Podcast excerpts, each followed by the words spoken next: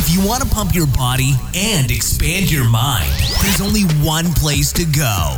Mind Pump. Mind Pump with your hosts, Sal DiStefano, Adam Schafer, and Justin Andrews. In this episode of Mind Pump, so in this episode, we answer questions asked by people like you who post these questions on our Instagram page. And then Thanks uh, for the content. at the beginning of the episode, we do our introductory portion. This is where we have fun, talk about current events, uh, hang out with each other a little bit. Anyway, you're going to enjoy this episode. Here's what we talked about. We started out by talking about uh, an Instagram influencer, a fitness influencer, who said that uh, Influencer. it's a weird way of saying Yeah, it, I right? like- I like that. It's like French. French, yeah, it's yeah. French. Um, he talked about how you should not be doing super deep squats or mobility work or things like yoga because it actually increases your risk of injury. Yes, we completely disagree with him. hey, guess what? You're wrong. You're gonna have to listen to this part, that part of the episode to find out why. Then I talked about fasting and the proper way to fast, or at least the proper mentality around fasting. How everything else is more of a pathology around fasting. I talked about Brain FM. This is the product that we've worked with for years now. If you listen to them, it'll help you meditate um, and help you concentrate. I was talking about how it helped my son study for his Spanish quiz. If you go to brain.fm forward slash mind pump, we'll give you 20% off. Get your focus on. Adam talked about how he got hammered because he doesn't vote. That's right, ladies and gentlemen. Adam doesn't vote, but it's because he's responsible. Uh, My God. Right. Then I talked about the fertility crash, how modern societies are, are their fertility rates are dropping. Um, I talked about one of the best snack foods ever, almonds. Almonds are amazing. I They're concur. very high in uh, vitamin E, high in manganese, uh, high in magnesium. And if you like your almonds lightly covered in chocolate with good macronutrient profile, definitely go to Skinny Dipped. They're one of our sponsors. If you go to skinnydipped.com forward slash mind pump and enter the code mind pump, you'll get 20% off your purchase. Then I talked about the cannabinoid cannabichromene, CBC. This one's not that well known. Well, believe it or not, it may actually help with acne. Where will you find CBC? You'll find it in full spectrum hemp products like the one from Ned. Now, we work with Ned because we think they're the best. They have uh, full spectrum hemp oil products. If you go to helloned.com forward slash mind pump, you'll get 15% off your first purchase. Then I talked about the movie Harriet. Excellent movie about Harriet Tubman. She's one of my heroes.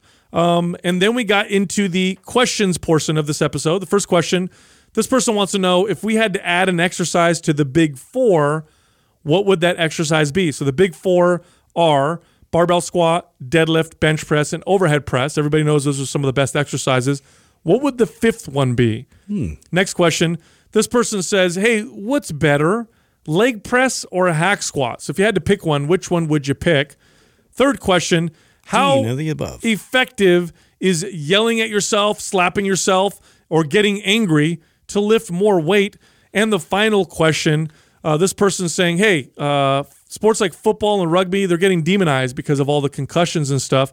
What do you guys think the future of those sports will be? So we do a little bit of uh, prophesizing in that part of the episode. Also, with bubble tape. this month, MAPS Performance is 50% off. Now, MAPS Performance is our fitness program designed for those of you that want to work on your athletic functional performance. So, if you like to look good and move good, have good mobility, good strength, good muscle, be able to move in different planes of motion. So, not just front to back, but side to side, rotate, have some speed and power. Well, get MAPS Performance, and it's half off. Front back, front back. Here's what you do go to mapsgreen.com and use the code GREEN50, G R E E N 50, no space, for the discount. I'm starting to get fired up, man, about, and I, I don't know uh, what started it or or what. We, I brought it up on the last episode. I'm getting tagged in it like maybe that's why it's, I brought it up and now everyone's tagging me. It's like remember when you. Whenever you buy a car and you think you got the, the only one that looks like that, you see a then bunch you see it all the time, right? So that could be what's happening right now. But I feel like there's this movement of you telling people uh, not to not to learn how to squat or not to squat or not to do deep squats. Now I get tagged in a post today. Uh, uh, don't squat deep. Don't do mobility. Don't do Don't yoga. do yoga. Yeah. And it's I saw uh, that. a Dr. Joel Seedman. Oh, yeah. Let me look at that post real quick just so I can get the, the, the clear what he says, but it's he's. I uh, tagged you in it because I, I saw it, and uh, I've actually been tagged on his stuff before. I just paid no attention to him because I didn't care for some of the information he was presenting uh, the last time I looked. and Yeah, then- he's he's so wrong in this post. I don't know where to begin. it's really, really, really bad how wrong he is. So he's saying stop doing yoga, ass to grass squats, stretching, and mobility drills. If you think extreme range of motion and pushing mobility boundaries won't have detrimental effects, think again. By the way, he's referring to an article that was uh, uh, in the BBC. Um, so, BBC as in like the the news channel. yeah. like the BBC. yeah, yeah. like uh, Great reference. England. Yeah. Great reference. in the article itself, it was essentially a physiotherapist who was talking about his his observations. So it's not a study. It was a guy saying, "Hey, I've had to work a lot on yoga practitioners and uh, in their hips and stuff like that, and uh, you know, in, in other types of uh, fields where there's a lot of mobility." Um, and by the way, uh, here's here's I'll tell you real quick why he's wrong. Um, mobility is not flexibility. Yes. Flexibility is a component of mobility. So and we've said this a million times before extreme flexibility without strength and stability is instability. It's problematic. yes, that causes issues. Also, I also don't think it's fair to look at the extremes and to use that as the example because I could also say, um, you know, I could also say, hey, uh, look at, uh, you know, the strongest athletes in the world, the strongest powerlifters, and look at their injury rates. Shouldn't work out with weights because the strongest athletes have, you know, tear, tear muscles or whatever. Doesn't work that way. Mobility means you have control over those ranges of motion. And in yoga, for example, if you do yoga properly where you maintain tension, you should improve mobility. If you do yoga where you sit in these long stretches but then you don't strengthen, And it's a gradual increase of range of motion. It's not like going to the excess of of hyper, you know, like mobility, these angles that are like super extreme. It's a gradual increase in in order to then gain access to that and, and to gain strength in that range of motion. So, you know, th- th- this is funny because it I mean, it feeds right into that whole clinical side where they want to limit you to these 90 degree angles only uh, within all your joints. like, like that's how you move in real life. It's ridiculous. Like, I would be walking around like a robot. Beep, bop, beep, bop. yeah. Well, it's part of the motivation of uh, originally what got us to start this podcast is it's what's annoyed me about our space for two decades now is that you know we we all get in these pissing contests on you know who's more right and we we sit here arguing uh, over uh, different modalities and we throw studies at each other to to try and prove our ideology. And what we end up really doing instead of truly helping people is we just end up confusing the majority. Confuse the hell out of people. Yeah, every I mean if I if I'm somebody who doesn't know anything really about fitness and I come in and I see posts like this and then I hear somebody else who's telling me that I need to go ask I just I end up doing nothing because now I'm scared. Like this doctor is telling me I shouldn't do this, this doctor is telling me I should do that. Like, ah, what do I do? Who's right? They both seem much smarter than I am. Fuck this. I don't want to get involved. Yeah, yeah, and he, he's clearly, clearly uh, misunderstanding what mobility is. Um, will getting stronger improve your mobility? Yes. Yeah. So technically, doing curls could increase somebody's or improve somebody's mobility because they're stronger. So ha- we have to understand how we define this. It's not just range of motion. Range of motion is a, is a component of it, but range of motion without strength is instability. In which case, yes, I would agree. Don't get tons of range of motion that you don't have control over. You're going to hurt yourself. But if you work on improving your range of motion and controlling that range of motion, having strength within that range of motion, not only do you not increase your risk of injury, you decrease your risk of injury. And then, of course, the studies also show in terms of muscle development, longer ranges of motion with control, you know, you're going to activate more muscle fibers, you'll build more muscle. But no, he's totally wrong. He even adv- but he's advocating in that post too that you only stop at 90 degrees. Well, it's also it lifts, reminds me of like wearing the platform shoes and like always having these like super padded shoes that you're wearing all the time, and then all of a sudden like dramatically going to these flat foot shoes and running in those, and like people getting injured, and then saying you should never uh, run in flat foot shoes or minimus shoes, where they never did the work where like you know they they they gained access to that strength and their feet adjusted and acclimated. To No, your goal is to train within the largest range of motion that you have control over. Okay? So if I go and get under a bar and do a squat, that doesn't mean I do the deepest possible squat I can do. What it means is I go as low as I can while maintaining good control, good stability, and good form. So that probably for most people means that I'm going to have to stop my rep short of what I can actually push myself down to do.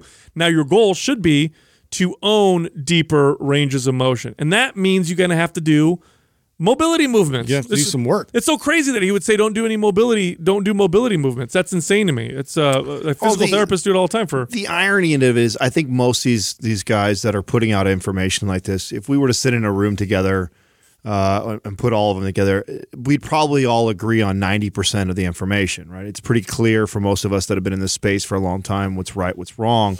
But they use these uh, the, uh, like a you know specific study, or they take a, a topic like this that's a it's a hot button, and then they put out a, an alarmist post Yeah. To get it track. I mean, look, we're talking about it, They're right? trying to just be divisive, Right. and so they get attention. and and what I don't like about that, and I get the I get the social media game. I understand that that's that's part of the strategy to get eyes on you, to get attention, so you then can probably try and educate. But the problem is you're you're we're probably doing more harm than good because a majority of the people get lost. They get lost in the weeds, mm-hmm. and I, and I, it's what I've always thought was wrong with our space. We get too much of this. We're in our camps and we're in our silos. Uh, we we've got our own studies that back up our our philosophy, and so we're going to put our stake in the ground. And then it's you know your way is is is inferior to my way, and we throw studies back and forth to prove that I'm more right than you are. And meanwhile, we lose the majority. And and and really, that's that's who I'm interested in. I'm not interested in in the kid who's got uh, you know, his kines degree. He's got five national certifications, and he wants to side more with this PhD over that PhD. Like, I don't give a fuck about that kid. I'm sorry. I care about everybody else because that's where the real problem is. The real problem lies in the majority that aren't even making it to the gym. And here we are all getting in pissing contest, and really all we're doing is stifling that progress for those people, and it just annoys the Well, fuck out of me. challenging information is important, but uh, also thinking desired outcome. Like, you know, when we challenge something, it's because we want to steer the masses back on track. Right. You know, and it's like you're causing more confusion, which then deters people from, you know, getting to an optimal place in their training. Right. So here you are, average person, and you're like, oh man, you know, deep squats are just hurt. They're so hard. You read this post, you're like, oh, cool. I don't have to even work Justification, on right Yeah, I don't have to work on trying to get a, a, a deeper range of motion. So I think now I need to just stop at at what he said here, which is 90 degrees or whatever, and then that's the only way. In fact, going lower than that is bad for me. So I don't have to work on my improving or increasing my mobility.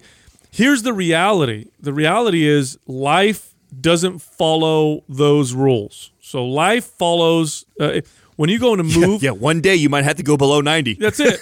You know, one day I'm sure you you- will. You're gonna have to reach down and twist, or you're gonna have to be outside of perfect form. You're not gonna be, you know, following these perfect biomechanic type movements. You're gonna throw a baseball with your kid, or you're gonna you're gonna stop, step off of a, a- a step that you didn't realize was there, so you had to catch yourself.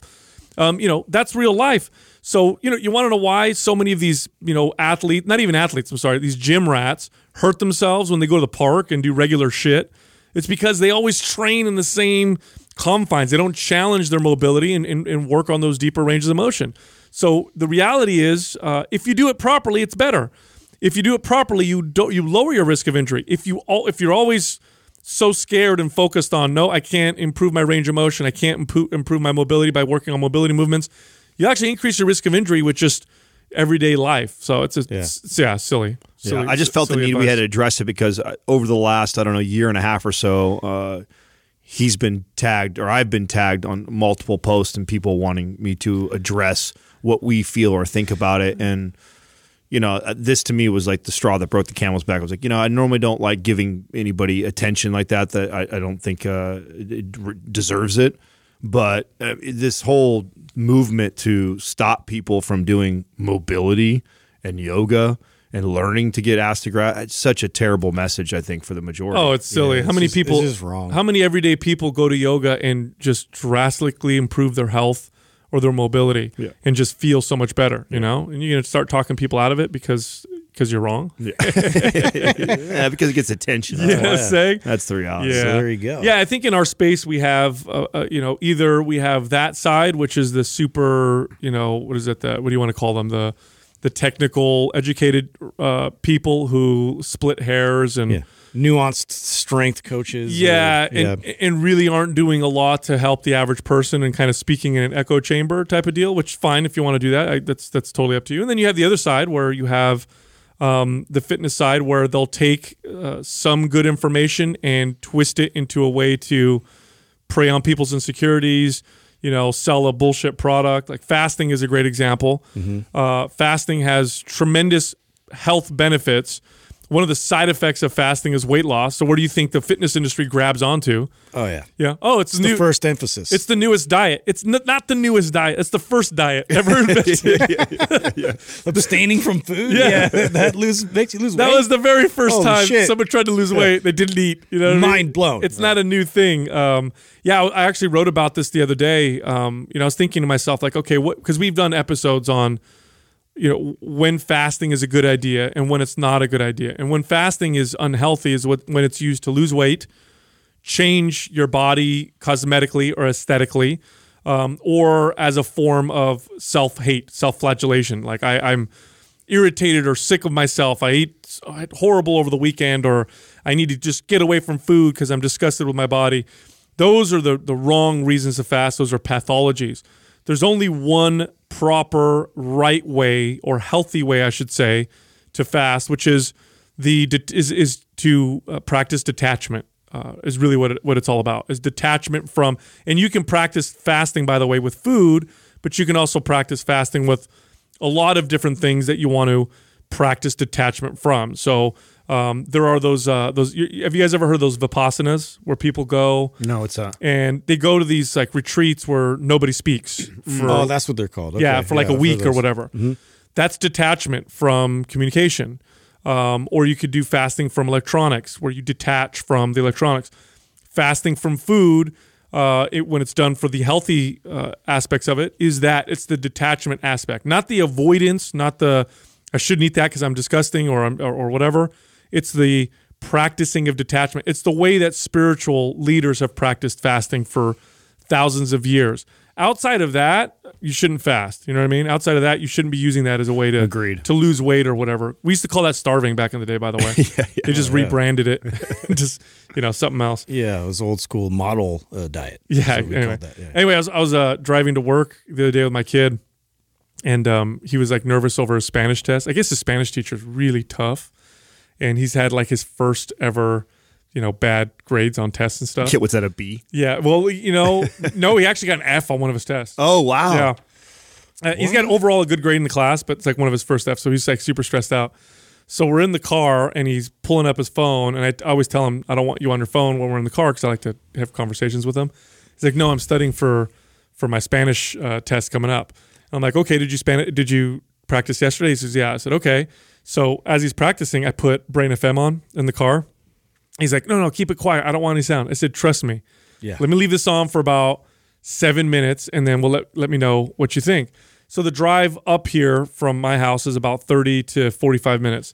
So, and you guys know when you listen to Brain FM, right? It takes like Yeah. ten minutes to Ten kind of minutes, kick in. you, yeah, you just sort of slip into it. Dude, he was in the zone, man. You Yeah. could tell. He's like, dude, dude, dude, you know, doing his thing back and forth. So after he's he's about to get out of the car and he goes, "What was that?" That's great. yeah, Just and I'm feels like, all manipulated. yeah, yeah, I'm like, dude, it works. So he's gonna get it on his phone now and start using it for. So studying. funny, dude. I had seriously had a similar experience. Like, so I, you know, I have that like Bluetooth speaker, that small one, and uh, I put it out on the kitchen table while the kids were supposed to be doing their homework. And yeah, normally they don't have any music, nothing, no TV, nothing's on, like to distract them, and they still find ways to like get distracted, start talking about like video games or whatever.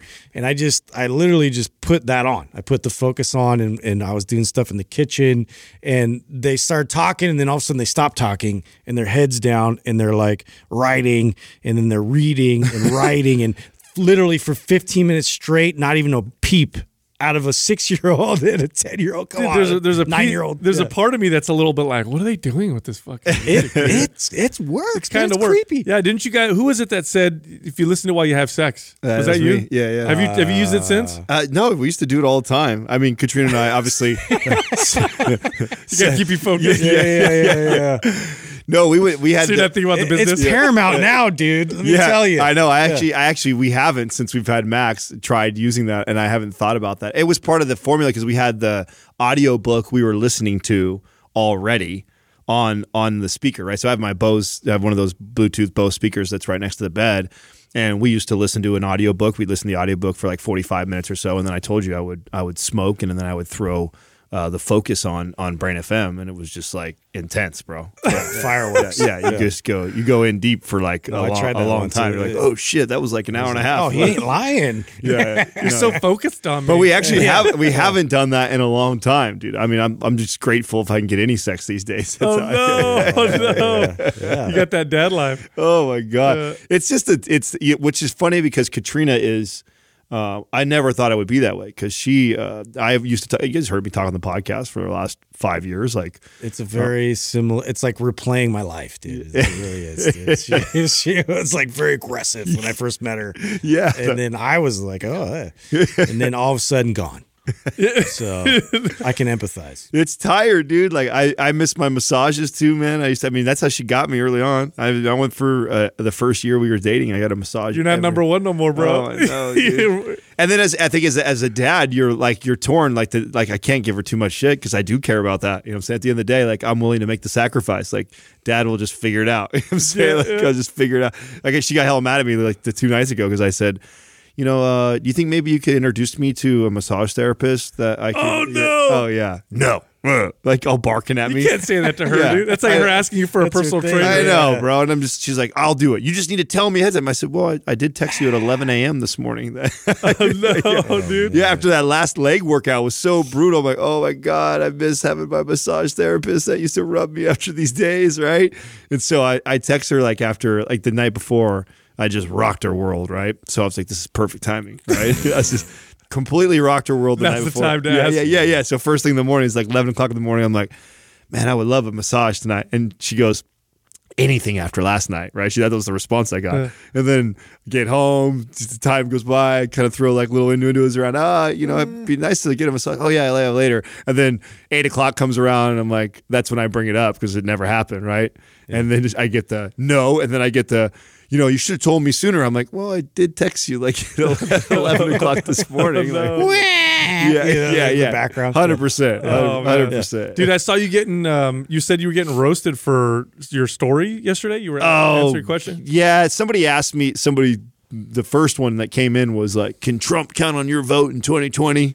And then I just gave a short answer. Oh, my God. That is yeah, right. It's so funny. What? Yeah, yeah. That's what it said. It's, Are you full MAGA? yeah, so like- Are you one of us? yeah. And so I, I said I don't vote.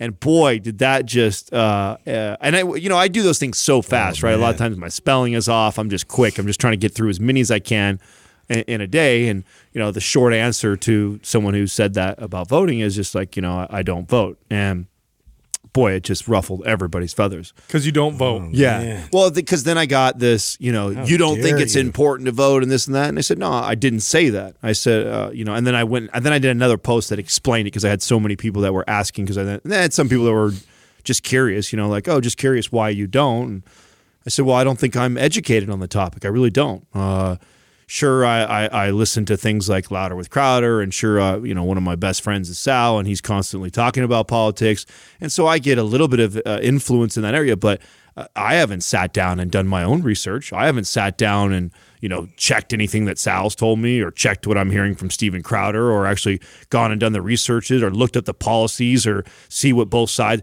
I just haven't taken the time to do that, and so I think uh, it's irresponsible for me to go emotionally vote uh, on somebody because I've got influenced by Sal or a Facebook post has influenced me, uh, or a, it's a party that I supposedly align with. So then I just vote for the party, and I fucking disagree with that.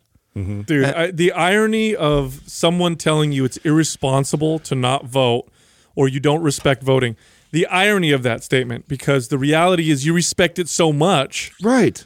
that you won't do it unless you feel like you've made a good choice. Otherwise, you'll step out, right, and say, "Okay, I'm not gonna, I'm not gonna add to this." This is how I feel most people should be. 100%, I fucking dude. hate everybody else that doesn't do that. Like Yeah. I think it's irresponsible for you to go down and vote because Well, they're making decisions based on propaganda from both sides, Totally. Right. which is horseshit. Totally. Right. And the, the the one of the worst things ever, one of the worst messages ever was this whole like pop culture get out and vote, vote or die. Yeah. That's the dumbest thing ever. When you're if you're casting your vote, you should really know what you're voting for. You should really take the time to respect the decision you're going to make. Dude, the people that were influenced by that, it blows my mind. That was like an agenda. That was an agenda by one of the political parties like a decade or two decades Bill, ago. Bill Clinton. Bill Yeah, Clinton was the man. They at went in to go. They went into schools. Yeah, They went into schools and they made it a thing. And then this now they give the stickers. I voted. Yeah, and but now they, you gotta- they want a specific bias. They want you to vote I mean. a certain direction. Of they got mad that you actually voted, but it wasn't what they their party. It's like it's like, but you wanted me to vote. Yeah. you, Yeah, you no, know. no. It's Bi- like- Bill Clinton was brilliant at that. Um, back in, uh, do you remember when he was on MTV Mm-hmm. playing the the saxophone and answering questions? And I mean, brilliant. The guy's one of the Yeah, yeah, yeah. one of the most brilliant uh, politicians in terms of you oh, know he's getting elected or whatever. Yeah, he's a cool guy. Right, right. And that was that whole MTV push, you know, and, and now people, if you don't vote, it's like, it's like, a, uh you know, disrespectful. Yeah, it's like- people feel so disrespected. yeah, all over. this, this like pressure, you know, like, oh, I have to vote. If I don't, I'm doing a bad thing. No, no, no, no. If you vote and you're not educating yourself on the topics, then you're doing a bad thing. If you don't vote because you don't really know a lot or don't feel like you're educated enough, that's the right thing to do. Well, and, and somebody came back at me again, and they were just like, you know, so you don't think it's important that you you educate yourself? I said I didn't say that. I said I'm not, so I don't. Uh, right now, uh, my priorities are different. Uh, right now, a lot of my energy and, and reading and learning is centered around being a better father. It's it's centered around scaling a company up. It's it's centered around giving better uh, information on what we present here on this podcast and all of our platforms. I, I, we're we're trying to help millions of people uh, improve their lives, and I just think that you you'd ra- you would rather me put my energy towards that since that's my expertise and what I've already been researching and studying for two decades Yeah. versus you know get me to go down to a booth and uh, you know blindly pick some random people or do a little bit of homework for a day and then think that I'm truly educated on the topic to make a real intelligent decision. Like no I'm I'm quick to admit that I'm not informed enough not not as informed as I should be if I'm going to go make a decision where that matters so I would much rather leave that to the people that are doing that and I'll continue doing what I think is important to Well, me I'll and, my, you- and where where I'm at, where my place is in life I'll tell you where the important places are that you vote if you if you start to do your research and stuff. The the local, Local issues. Yeah, the local Yeah, that's what I elections are, are the to. most important because we're in California and the way the elections work, um, California is going to go to whatever the Democrat nominee is 100%. So unless you you agree with that, um, your vote is kind of, you know, you can vote for whoever you want. California's going to the Democrat. Look at the local elections, look at your your state and, and city elections. That's where it starts to really make a difference and and, and that's where people are the least educated, which is funny.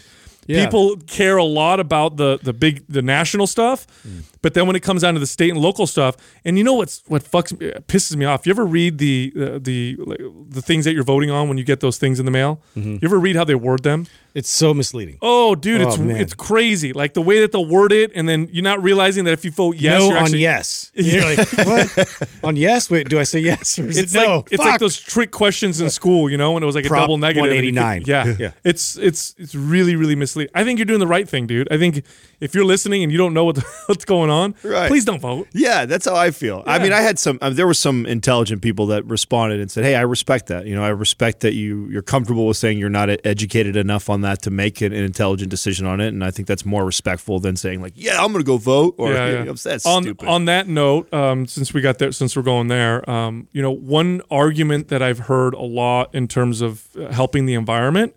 This is a political issue now, right?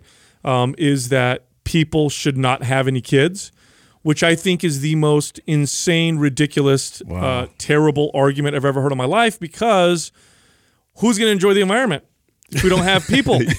That's so strange to me. Yeah, I get what they're saying. Don't have kids, less people, whatever. But you know, that's a terrible argument to have. Is is that we're not going to have any people. Didn't you say that's like you sent over a picture of something on on a wall in like Europe or somewhere? Where was that? Oh, you're talking about the the fer- the fertility rates dropping. No, you sent a, a screenshot of a wall that was painted that said "Don't." It's like Oh yeah, don't have kids, get sterilized. Yeah. that was in London. oh London. Yeah. yeah, yeah. You're showing me Really that. pushing for people to not have uh, children and stuff like that. I mean, you know, the reality is that the the fertility rates drop as societies become more advanced and modern, um, which is poses another problem. Uh, when societies start to lose population, so if unless we're re- we have to replace ourselves, or actually more than replace ourselves, we need to have 2.4. The birth rate needs to be at least 2.4 in order for governments to continue the way they are. If it starts to drop below that, what ends up happening is you have more people taking out than paying in, and the current way that we run things just won't work. Yeah, and meanwhile, extremist groups uh, are promoting like the more kids, the merrier, right? So like you're gonna get like so if like we're all supposed to not like uh, you know ha- having kids anymore, be sterile. Like what are we gonna be left with? A bunch of fucking extremists. Like, no, let's have kids. Like rational people should have kids. No, Like, the, come on. the, the, the calculations show that the population will start to top out and then start to kind of flatten out a little bit because as societies become more advanced, Mm-hmm. We start to have kind of less and less kids. It's adolescence gets stretched out. So, like the amount of energy and effort you put and money that you put into a kid today is way more than it was, say, 500 years ago. Because Mm-hmm. kids now, you know, they're not moving out until they're in their mid 20s. They have lo- lo- lots of education, whereas before it was, you know, 15 years old, you know, go out there and have kids, you know, and work or whatever. So, um, but yeah, it's uh, I hate that message. Can't stand that message so much. Anyway, um, uh, I had a conversation with somebody on on Instagram yesterday, and I thought this was an interesting one. It's a common question that I get all the time. Do you guys ever get people ask you like, "What's what are good snack foods or what are good things to All the time. to eat on the go or whatever?" all the time.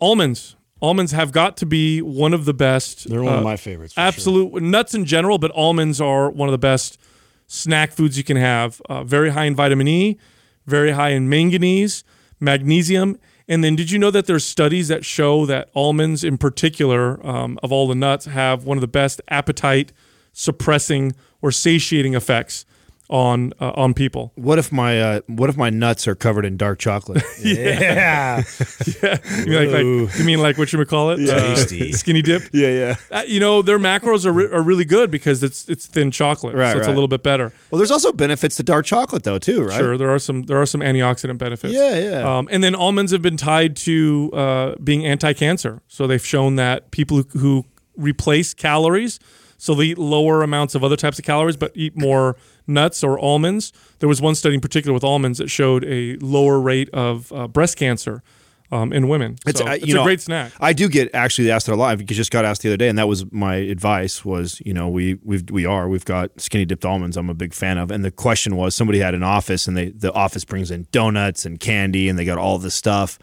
And I'm like, oh, just keep. I, I I would recommend, and what I used to tell clients is keep a.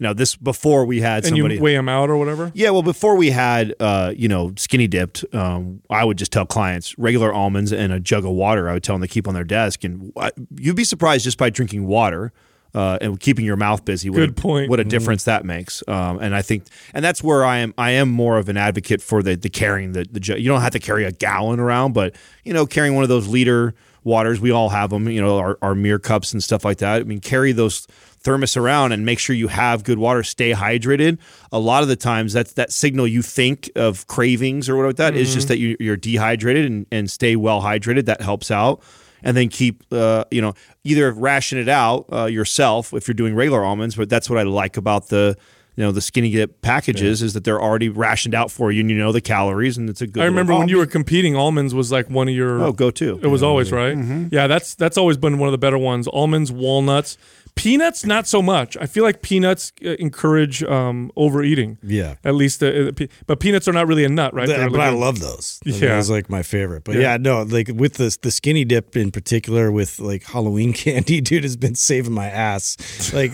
dude, like I mean, just having that. I've been trying so hard to throw it away and find excuses to get rid of it, you know, the of the Halloween candy, and it's like because it's just there, you know, it's there, and it's like ah, so I'll, I'll eat. I was, you know, now that we're on Twitter now, right? We're starting to use that. Uh, I was this post I saw. Um, I think the only reason why it popped in my feed because I follow Amelia Boone. Amelia Boone liked it, and then I, I read it, and this girl had just did this post about. Um, and I'm curious what you guys think because I'm not there yet. Uh, that we shouldn't ration the kids out uh, on Halloween. That you should just allow them to go nuts and let them do their thing. And she, her argument to that was, you know, I came from a home with a lot of, of regulation and rules, and you can't do this, you can't do that. And it just uh, caused her to sneak it around her parents, anyways, and you know, c- caused this uh, the a worse relationship with the candy. And let's be honest, is if it's one or two days out of the entire year that you allow this to happen, is it that bad? So, what do you got? What's your guys' take? That's not a bad. That's not a bad argument. Um, maybe saying something like, you know, you can eat as much as you want tonight on Halloween, then tomorrow we throw away or we give away. She she also rest. she- yeah, we kind of did something like that. I mean, I I would say flexibility, but still parameters. Like I don't. I, I don't know about the whole binge thing. Like I'm not a real big fan of like allowing them to just ah like everything they can till they throw up. so her her argument that she made because I saw people I read the thread and people were kind of going back and forth agreed or disagreed with her. She also made the point that she believes that uh, kids are ha, are good at naturally self regulating unless they have already had a, a, a bad relationship created from their parents. If the kid, if you just threw all the candy out there, the kids would eat, eat it, and eventually their tummy would bother them, or they would be like, "Oh, it's enough. I'm I'm over it," and they would stop. Versus you saying you could only have ten pieces, Right. and now they eat ten, and they're like, "Oh, I really want 12, you know, and so then they try. I almost feel like it's got to be on a kid by kid basis because I could see either way uh, backfiring. Because at the end of the day, children thrive on structure. And what is structure? Yes. Structure is the parents telling the kids, okay, watch this much TV or do this and make sure you focus some effort on this. And but I can also see how that can go the, the wrong way. I think it really depends on the kid. I know general statements like that because I could see it backfire. I think she makes a good point. You know? Yeah, and and I think that uh, we've been sort of messing with with a lot of different uh, strategies with that over the years, and we've we've sort of had kind of a, a, an example of that the first. So if they're if they're getting the candy from the house and they decide to eat it, it's not a big like we're we're not gonna like you know say anything about it. It's just like it's it's kind of like well you know we're we're walking, you're kind of getting it like. So whatever you you come home with, like we're we're gonna go ahead and like put that up and shelve it, you know. And so like as we're we're moving and walking and all that, and they're, they're kind of snacking on it. Mm-hmm. But then the next day, it's like you know we're they know that they get like one piece, and and we're just sort of slowly eradicating it, you know, as we go. So, do you both still have Halloween candy lingering around? Yeah, I do. Yeah, it's lasted that long. I do. Mm-hmm. So on the day of Halloween, I don't necessarily restrict my kids. They'll eat whatever. And then I'll say things, you know, I'll do things like, all right, it's time for bed. You know, let's don't eat too much closer to bed because you're not going to feel good. Okay, no problem. But then they keep the candy, and then you know, little by little, they'll eat from it. Um, but I guess it really does depend on the child, right? Because some kids, like it's like there's some kids that need more structure, and I think there's some kids that if you give them too much structure, Yeah, it, they'll ca- rebel. it causes the opposite. Now, with both the both of you guys, because you both have two, are they are they totally different? Is like one of you, did one of your kids go bananas, the other one didn't? Like, is there? Oh yeah, my kids are totally different. They. Absolutely, yeah, yeah. My son is much more self-regulating um, than my daughter, um, but I think it's because my daughter's more rebellious. Hmm. So if I tell her no, then she'll go kind of in the opposite direction. Hmm. Um, but it depends. Like I had friends who grew up in super super strict homes. As soon as they went off to college, went nuts. Um, you know, uh, alcohol is a good example when they compare uh, European households that allow wine at dinner and kids can taste the wine or whatever. They tend to binge drink less when they when they come of age versus kids who are like it's super taboo. So I think it does kind of depend on the on the kid. You know. Yeah, totally. Yeah, yeah. Um, along those lines, you're making me remi- you're, you're reminding me of another cool study. Uh, c- candy, you know, it's connected with acne and all that stuff. So I thought of the study that I read over the weekend. Did you guys know that there's cannabinoids that have been shown to be anti-acne? what? Yes. Wow. So Serious? CB- yes, uh, CBD. Oh my god! Now I feel like you're making the case for some of the, like the oil, Creams. the creams and the oils and stuff. No, like no, that. no, we no, no, no, no, no. I actually, I actually wrote it down. I'm going to read it to you. So CBD is one of them, but CBC is another one, and CBC is probably the one that's most effective against uh, acne. So CBC is known as cannabichromene. I think I'm pronouncing it, and it's a powerful inhibitor of acne. So what it does is it reduces the sebum sebum production um, and inflammation in the skin. And the way it does this is it reduces arachidonic acid um, and it works with the body's natural um, cannabinoid system. So when you supplement with something like CBC, it increases circulating levels of your own natural cannabinoids, which then regulates your skin um, and helps prevent the excess sebum production, which is associated with acne. So there's actually some studies that show that it may have a positive effect on the skin. No shit. Now, is it is? Do you know? Did that study show if it was topical or if it was something that you had to take in? So here's the thing with topical. I don't have. I haven't read a lot of studies on topical applications of cannabinoids. I've read a couple, and they're kind of interesting. They show some interesting effects, but most of the studies are when you Ingest. it. when you eat it, when you ingest it. Because I'm not quite sure how your body will absorb Right. cannabinoids through the skin, how they get to the cannabinoid receptors, and is it local? Like if I rub it on my elbow, is it I'm my still elbow? skeptical about that. Yeah, because like I, I don't know. Some people swear by anecdotally. Like I know I've had clients where they rub CBD on their joints that have arthritic sort of uh, responses, and they've felt some kind of relief from it. But I just, I've never personally felt anything, you know, like that. And and I and I've other people too. Like it kind of varies a lot. Yeah, there were a couple studies that showed that topical application of cannabinoids reduced pain, um, but then there's some that said that it didn't happen. But all the other studies, I'd say the vast majority of studies involve eating or ingesting the cannabinoids, either through you know eating it or smoking it or inhaling it. Um, but I've been doing a lot of research on all the other cannabinoids because the popular, the ones that get all the attention are THC, of course, CBD. But a lot of people don't realize that there's lots of cannabinoids, and all of them have some effects on the body, and especially when they're when they're present together. Um, like CBC is one of you know there's CBD, CBG, CBC. Those are the more more common ones that you'll find in something like uh, like hemp oil extract. So like when you like Ned for example, the full spectrum hemp oil extract. So they have It- CBC. It, has everything. That's Yeah. why it's called full spectrum.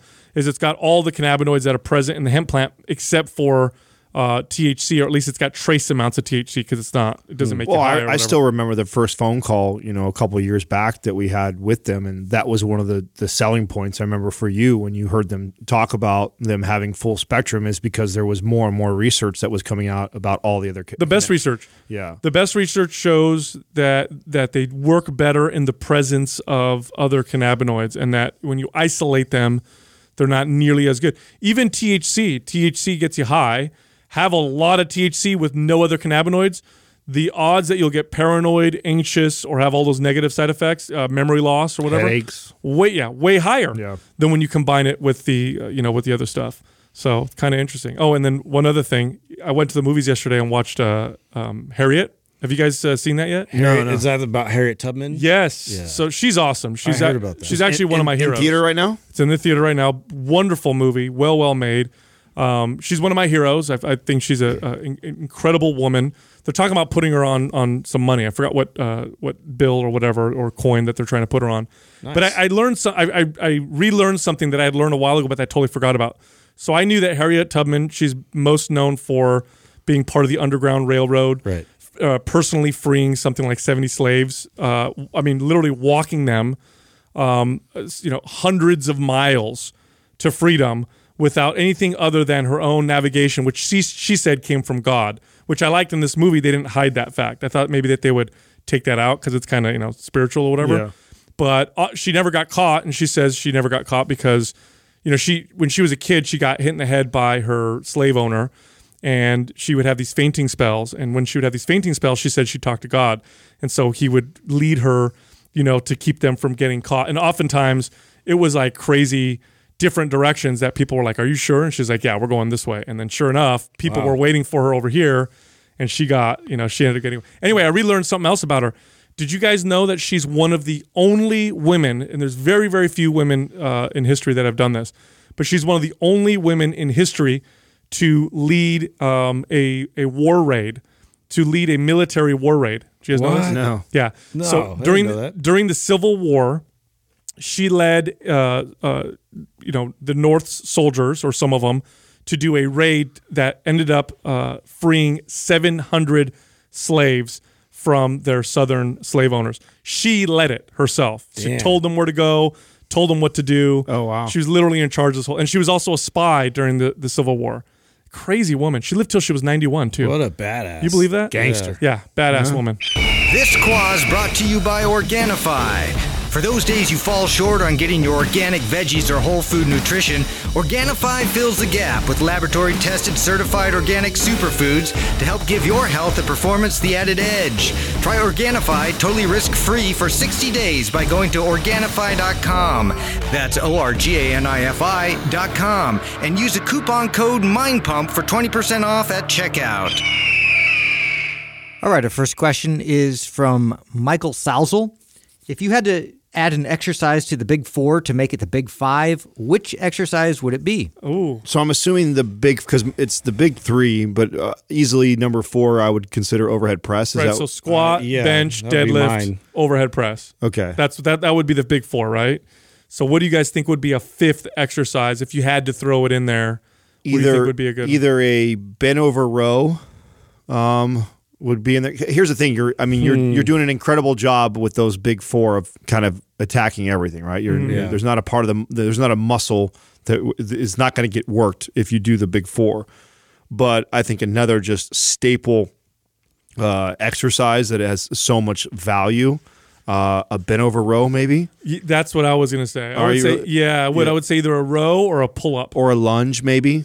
Yeah, I was actually going to go in the lunge direction, mainly because uh, if I could say like a multi-directional lunge, so that way I get more planes of of uh, you know represented in this uh, you know list. But again, that's from the functional side of of my thought process. Yeah, no, I like that. I, I like thinking of something that's either you know rotational or anti-rotational, so you get some benefits there that Right. that I think are are, incredible. The reason why these exercises are called the big three or big four or whatever is because the just the the results you get from these exercises. yeah. They're just huge bang for your buck. It's really, really hard.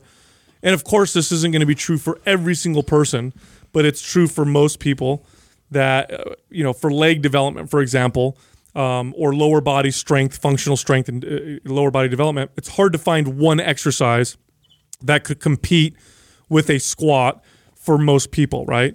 Um, you know, bench press, great horizontal pressing movement. You're getting the chest and the shoulders and the triceps. Overhead press, very important, be able to lift something up above your head. A deadlift, you've got the hip hinging.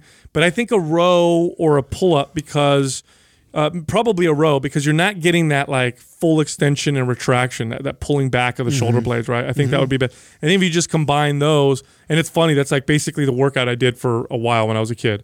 It was Really? like, those, yeah, I was like those five, and I got the best gains doing just those. Oh, know, if you have to reduce it all down, yeah, you're hitting like from every angle. It sure. is. Um, it- you know, I would even make this argument. I would even say that the big three, you could probably interchange bench press and, and overhead press in terms of functional. Wouldn't you guys? What do you guys Yeah. think? Well, that's why I think that makes it the big four, right? The four would be the overhead press. Mm-hmm, like you got to have. I feel like that needs to be in there. It's just way too functional, uh, and and not enough people have the ability anymore to even press things with full extension over their head. It's just Totally. And you know, the more you really when you really break down like human function and the things that we're supposed to be able to do, um, believe it or not, running is probably going to be up there. Um, it's something that we just don't do and we suck at, and but it takes a long time. It takes a long time of training and mobility work to get there.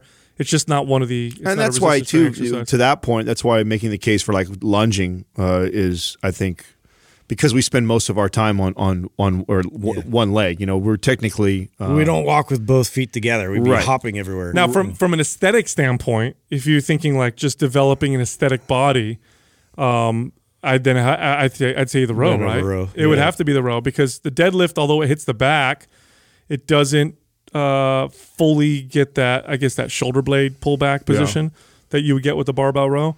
But I get those would probably be the most important exercises. I'd say this: if you're working out and you're not doing those movements weekly, uh, you're probably missing out. Now it depends on the routine that you're doing, but you should probably do those movements or, or version Well, of them. Yeah, these are all like hitting your foundational base of strength, and that's why I think it's good to have it all bilateral and like everything is about like that that gross motor movement and just building you know overall muscular development, and then we can get into the nuanced stuff and, and uh, you know in excess to that where we're talking about like split positions, we're talking about unilateral type exercises, like all of that can kind of work around that. Well, the the thing that's great too about like the big three or the big four is that it's for most people it's it's going to be challenging to perform it perfect. And so the the value isn't just in the doing the three movements. It's actually all the things that you should do probably to get better at those movements, if that makes sense. right? Absolutely. Mm-hmm. So that's part of the great value of just sticking to those three or four movements as staples. yeah, as staples isn't just that. Oh, you just only do those. It's that. Oh, wow.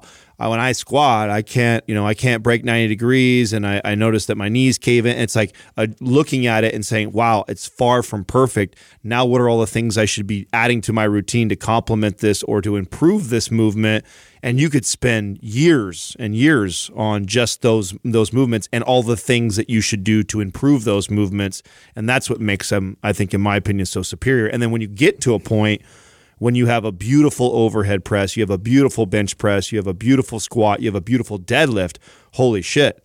Now the, the, the carryover that that has to all the rest of your body, I mean, eh, that's why it's called the big three. The- and it's the the irony, although it's more it's better communicated today than ever, it's still not communicated well enough because the irony is if you go to the average gym, um, those four or five exercises, if we throw in the barbell row, are the ones you see people do the least. Yeah. Except for maybe the bench press. The bench press you tend to see uh, you know, people get under the bench probably because it turned into a, a, a way of guys to brag or whatever. Um, but it's funny, like you go to the gym and just an average gym. I'm not talking about like a hardcore gym. And how many people do you see barbell squatting, barbell deadlifting, you know, overhead pressing, standing, you know, doing a proper barbell row or whatever?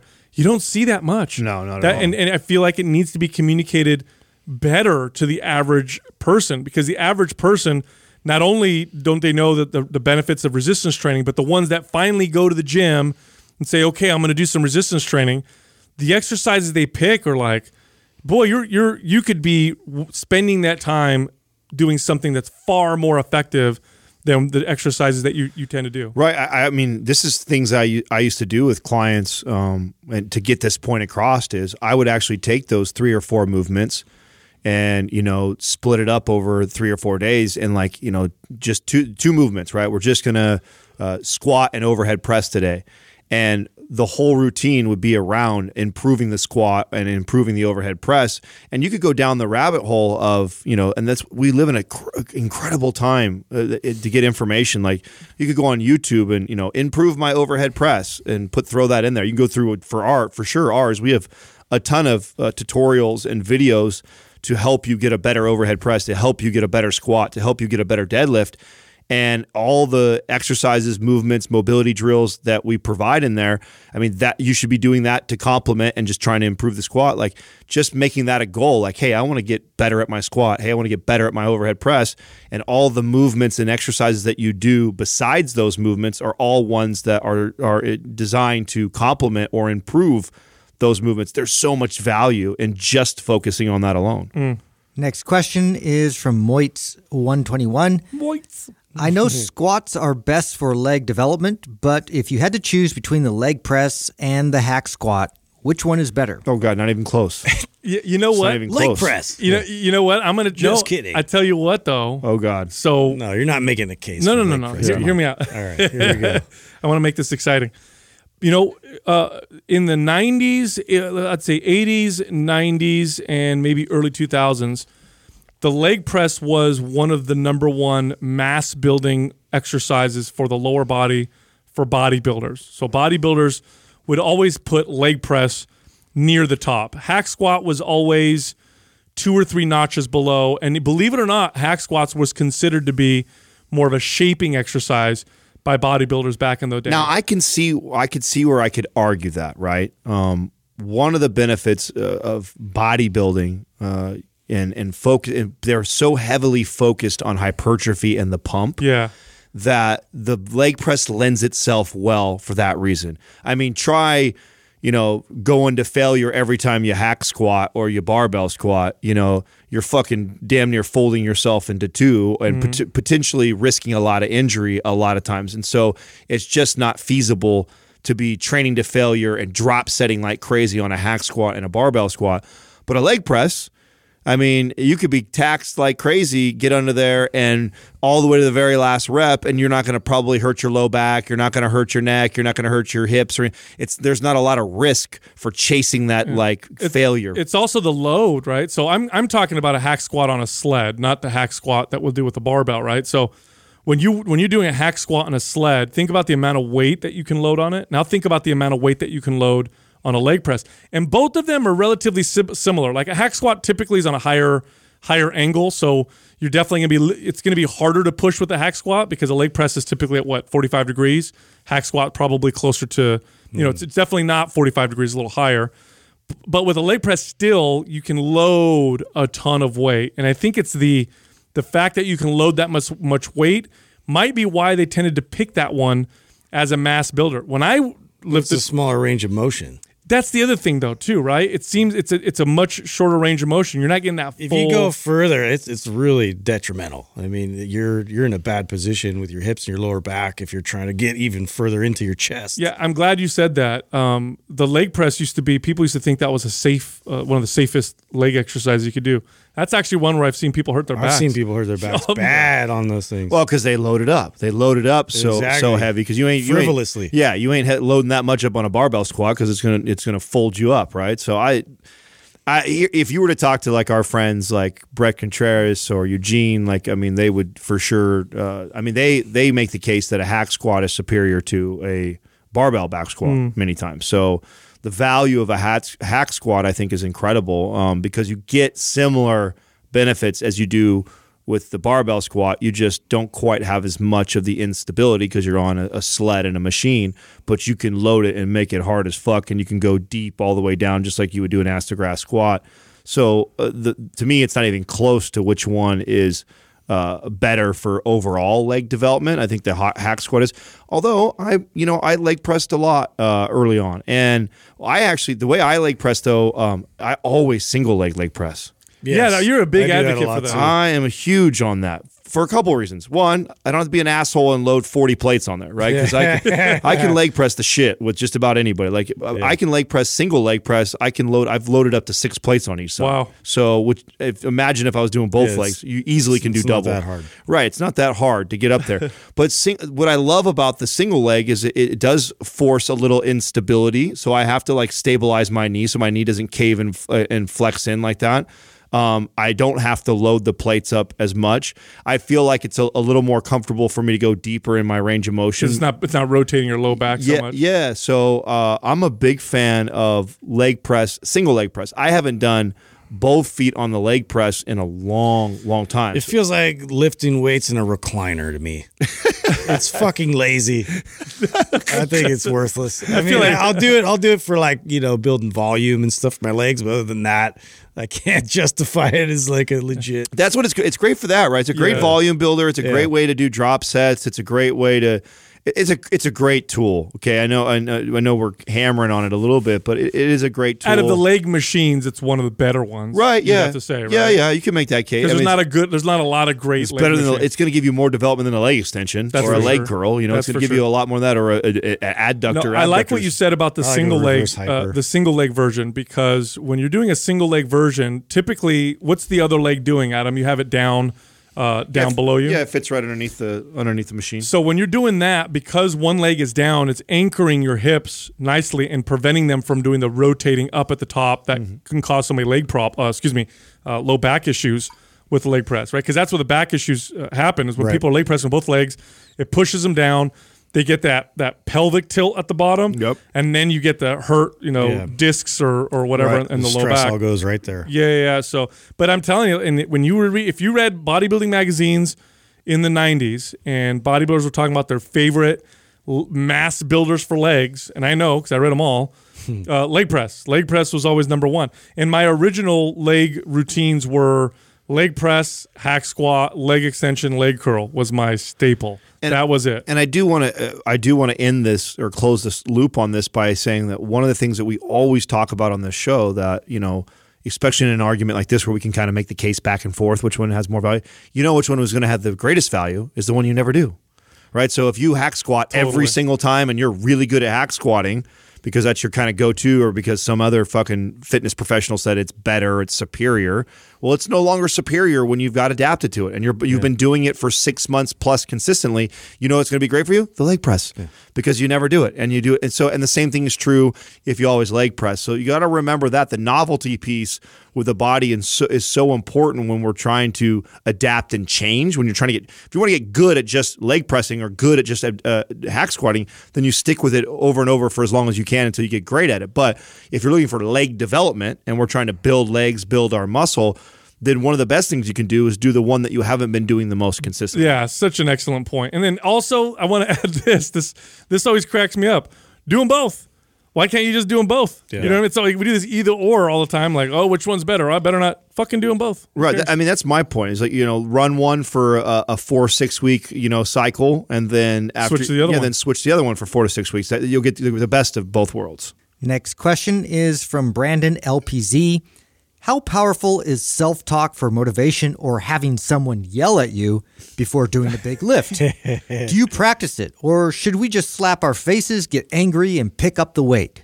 this is a you know it's a, it's It's a, a powerlifting uh, mentality right here. It's an interesting question. have you guys ever used uh, smelling salts? Yes, I have. What do you I guys have. think about I- them? they work. they're awesome. Dude, I get like hyper focused. My central nervous system tends to respond a little bit more. It's the same kind of thing. If I have like that perfect song, you know, I already have pretty decent energy going into the lift, but now I have like that one song that I can get to that place where I just I feel just oh like like you get this like internal uh, extra gear somehow. it's true. I you know if I get and this this works well when I'm going to do um, a heavy low rep set, like to get just amped or angry. Um, doesn't work so well when I'm doing high rep sets because I'll gas myself out. Oh, yeah. I need something calmer to keep me kind of you know consistent. But it, it, it, it does work. Now, studies show, I don't know if there's any studies on this particular, but studies show that music makes a big difference. That when you're listening to a song that tends to make you feel uplifted, it actually reduces the perception of pain that you have. So if something normally hurts at a level 10, listening to music that motivates you, inspires you, lowers it down to, you know, maybe an 8 or a 7. It's not only that; it's your your brain is the main hub where everything starts. So if you're distracted about your day earlier that was going on, or the stress you got at work, or if your mind is in other places, uh, and doing things like getting slapped from your friend or listening to that song helps you stay present and in the moment. There's got to be a ton of value just from that alone. So How many times have you messed up uh, an attempt of like a PR or like just just lifting something heavy because you're mentally distracted? absolutely, about something, that's right? so Almost so every many time. times. some of my my best lifting for sure was during the time that I was into competing because my mind was so much into it, and I really think that that had a lot. Of course, consistency and volume and all the stuff that we've studied and researched and understand as far as being able to build muscle mattered. Yes. But I also think there was a ton of value in just I was so into it during that time that that's I went to bed thinking about my workout in the morning. I was at work and I was eating my meals, thinking about what I was going to be training in two or three hours. I was so excited to get there. I had my playlist already. I mean, I'm so focused on what I'm about to do. Some of the best lifts came out of that. And even if I was well rested, well fed, and all these other things, but if I was mentally distracted somewhere else, it's really tough to call upon everything I need, especially to do a big lift like a squat or a mm-hmm. deadlift. You I know, look at it, it's, it's very similar to when when I played sports and I had a very very intentional, very specific ritual that I would do every time before like a big game or like something where I knew that like uh, you know my performance was on the line, like it was like it was going to be really demanding, and I, I would make sure like nobody could talk to me. I was just like completely just by myself and just just thinking, thinking, thinking, and being quiet, and that really helped me get out there to get to a relaxed state where. I was like, I was just there. It was all banked in mentally to where I didn't have to then keep re- repeating and relaying it in my head. So that's a really good point, and it actually reminds me of something that I answered to somebody who asked about um, the way I walked up to my deadlift. And I do this thing where I raise my arms, and you know, when you have a movement like a deadlift or a squat or a head press, there's so much that's being communicated through your entire body that there's all these little cues, and it's it's taken me practice and practice and practice to remember all those cues and having a a routine of what the way you walk up to the mm-hmm. bar Yep. helps me kind of set all that. The whole lifting the arms thing is to remind myself to activate my lats before I go in there. It's like it's just it's now become this routine, so I don't have to like It's go. like you're pushing all the levers to get you into that zone. Yes. So I you know, if there's if uh, you know, some people might need to get slapped, I guess, to do that, and if that's Yeah. part of your routine before you go do a big lift, I mean, I've seen it help some of these like power lifters, and they get a little excessive with it sometimes. But No, it, your your mind plays most of the role in how much power you can generate, how strong you are. It's funny, you know, um, if you're going to do something. This is at least I figured this out for me. If I'm going to do something that is causing me already to be hyped and maybe a little anxious, then hyping myself further is a bad idea. So, like, if I'm going to go and do a speech in front of 500 people and I'm hyped about it and I'm excited and I'm a little bit nervous about it, hyping myself further gives me too much stimulus, too much stimulus, too much stimulation, hmm. and it actually reduced my performance. Now, before I lift, I have zero nervousness. I've lifted weights a trillion times. So smack me around, give me some caffeine, and you know I'm going to grab the bar and, and perform my best. But for other things, it seems like the opposite would be true. The, the where you'd want to actually be more of a calm, Yes. in a calm zone. You don't necessarily want to go in there super hyped. Martial arts, martial artists. So martial arts focus on the opposite. It's funny because lifters do the whole smack your face, get pissed off type of thing. Mm-hmm. Martial artists practice the opposite. They practice calm and chi and, and go in there. wouldn't you think that that that has to do more with like CNS, right? I Oh, you're, you're gonna fight. You're gonna go fight someone. Right. You don't need to go in there all ah, because that'll burn you the fuck out. Right. Because you're if you've ever done a competition, uh, well, well, so like before judo tournament or jujitsu tournament, I'm nervous one week before. So if I hype myself up, I'm exhausted. You know what I mean? I got to wor- work on calming myself down. Anyway, this reminds me of a story. Actually, I, I, I totally forgot this. Yeah, I had I had a client years ago that was uh, training for a marathon, and it was a marathon to raise money for uh, cancer research. She had lost her sister, so it's a very important thing for her. She definitely wasn't somebody that should have. She wasn't a runner. She was deconditioned. Had you know hired me to train her. We'd only been working out for about six months. She wasn't a runner. Sister, you know, gets cancer, or whatever, passes away, and she's like, "I want to do this run. It really means a lot to me." So I helped her as much as I could, and a marathon is a long run. Well, anyway, her husband made a playlist for her and put her favorite music on there, and he did such a good job. And as she's listening to it, and this brings chills uh, as I'm talking about it, on the playlist towards the back half of the run when she got down to like you know you know like there was only four miles left or whatever when it's like the most difficult the in between the songs was her kids telling her mommy you can do this Oh you're so God. strong mommy you're my hero i love you and then another one from her husband another one from her mom and whatever and she actually got faster at the end toward like the last four and how crazy is that right Yeah, gives you the chills yeah, it Yeah. does. Yeah. Wow. Next question is from Ali Baxter. Sports like rugby and football are increasingly becoming demonized due to concussion risks. What do you foresee the future of contact sports to be? Wow, we're gonna live in this Nerf world. Yeah.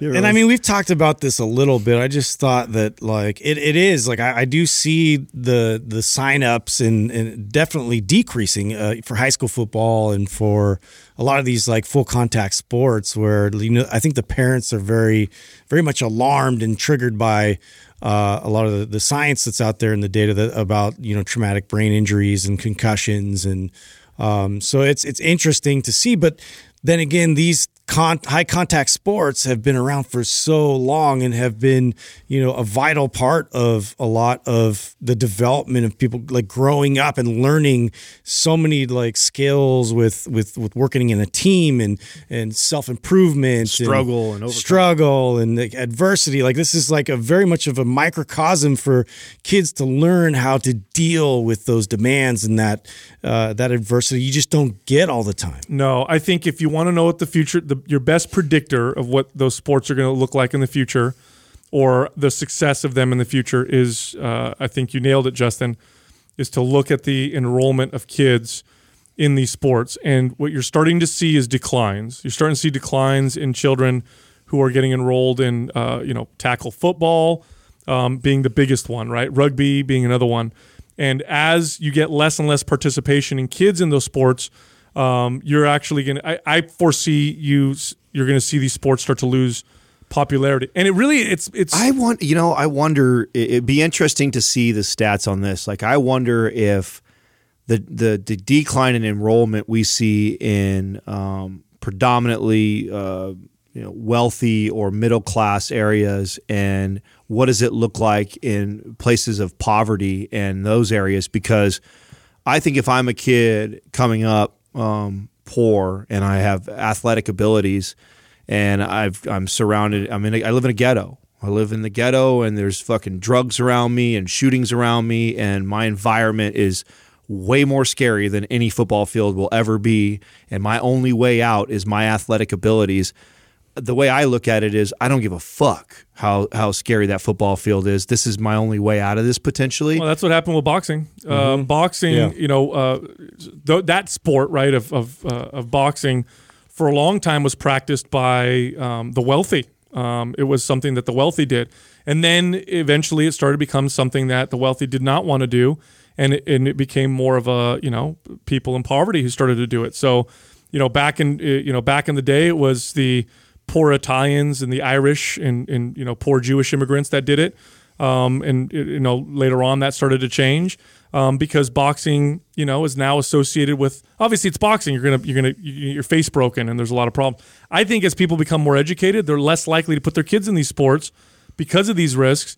And i think that'll start to either shrink the the, the popularity of these sports or they're just going to change which they've already how many They- times has football already already. modified their yeah i was going to say Oh man, with with the, the play calls you see or the uh, uh, the rules you see now in, in terms of like what is considered like unnecessary roughness is like it, it, it pisses me off. Like it's it's really it's pathetic. Like my hero was Ronnie Lott. Yeah. Oh my gosh, yeah. And that guy used to just kill people on the field and at one point, he had he had uh, Cut uh, his finger off. Had to cut his finger off. he had to the make game. the decision: Yeah. either you sit out the whole rest of the season, or you cut part of your finger off. He cut part of his finger off.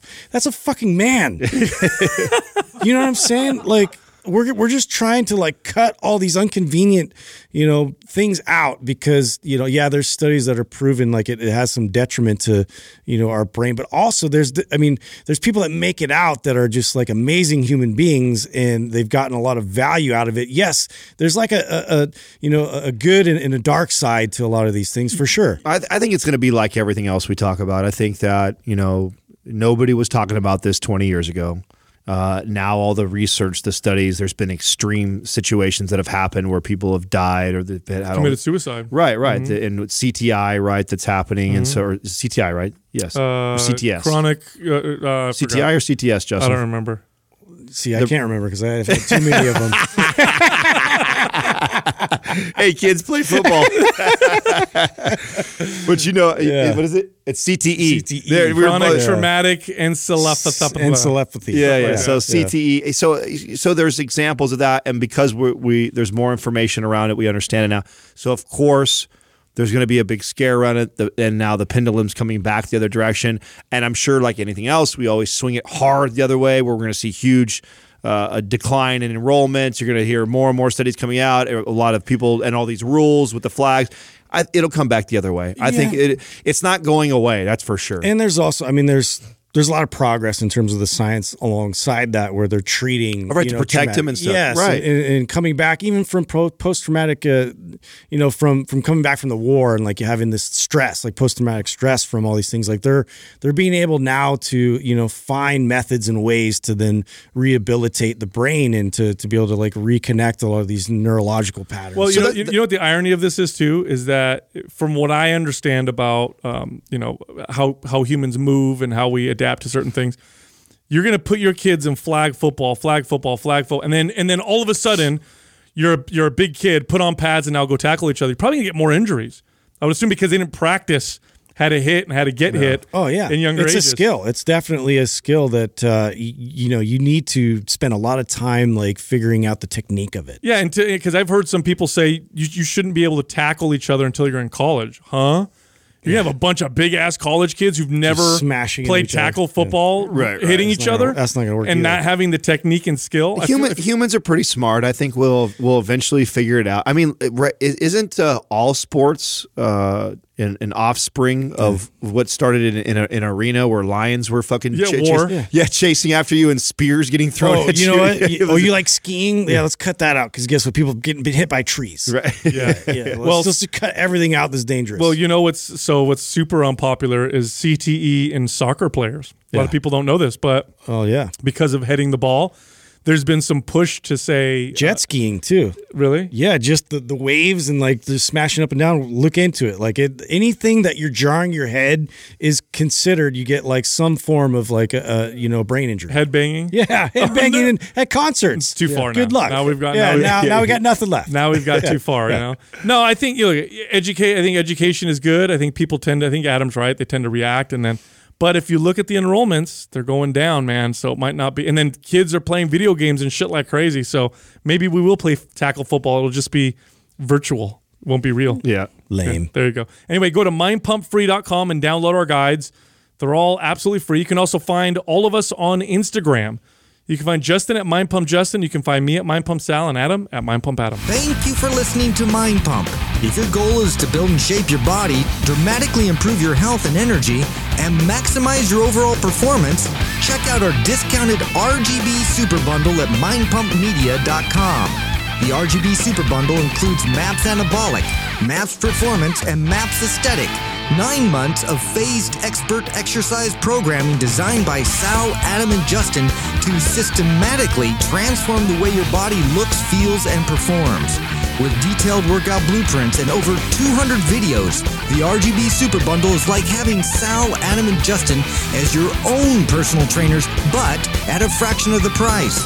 The RGB Super Bundle has a full 30 day money back guarantee, and you can get it now plus other valuable free resources at mindpumpmedia.com. If you enjoy this show, please share the love by leaving us a five star rating and review on iTunes and by introducing Mind Pump to your friends and family. We thank you for your support, and until next time, this is Mind Pump.